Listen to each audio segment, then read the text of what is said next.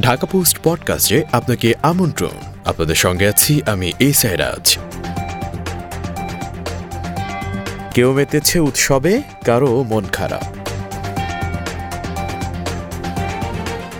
নতুন বছরের নতুন সকাল, স্কুল জুড়ে উৎসবমুখর পরিবেশ।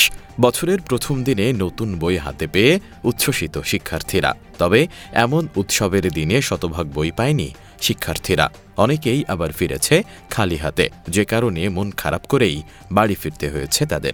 ময়মনসিংহ জেলায় প্রাথমিকে প্রায় পঁয়ত্রিশ শতাংশ এবং মাধ্যমিকে তিপ্পান্ন শতাংশ নতুন বই পেয়েছে শিক্ষা প্রতিষ্ঠানগুলো। এছাড়াও বইয়ে ছাপার মান নিয়েও রয়েছে নানা প্রশ্ন।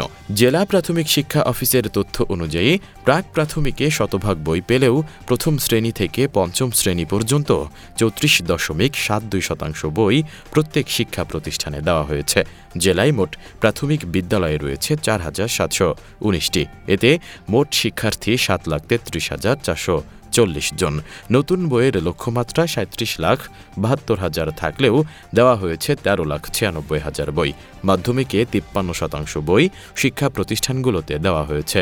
জেলায় মাধ্যমিকে নয়শো আটানব্বইটি শিক্ষা প্রতিষ্ঠান রয়েছে।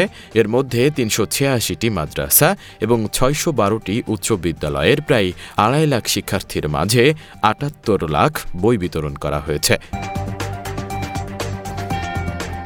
শুনছিলেন ঢাকা পোস্ট পডকাস্ট। দেশ বিদেশের সব প্রান্তের সর্বশেষ খবর জানতে ভিজিট করুন ঢাকা পোস্ট ডট কম।